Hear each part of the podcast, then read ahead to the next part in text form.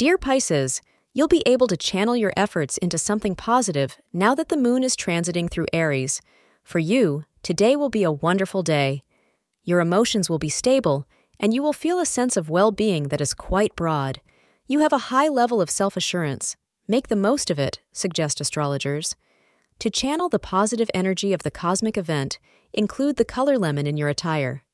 If you have anything crucial to do, try to get it done before 3:15 p.m.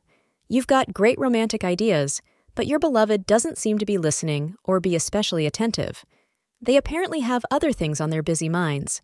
Wait until a little later, or even a later day, to discuss anything of importance with a loved one.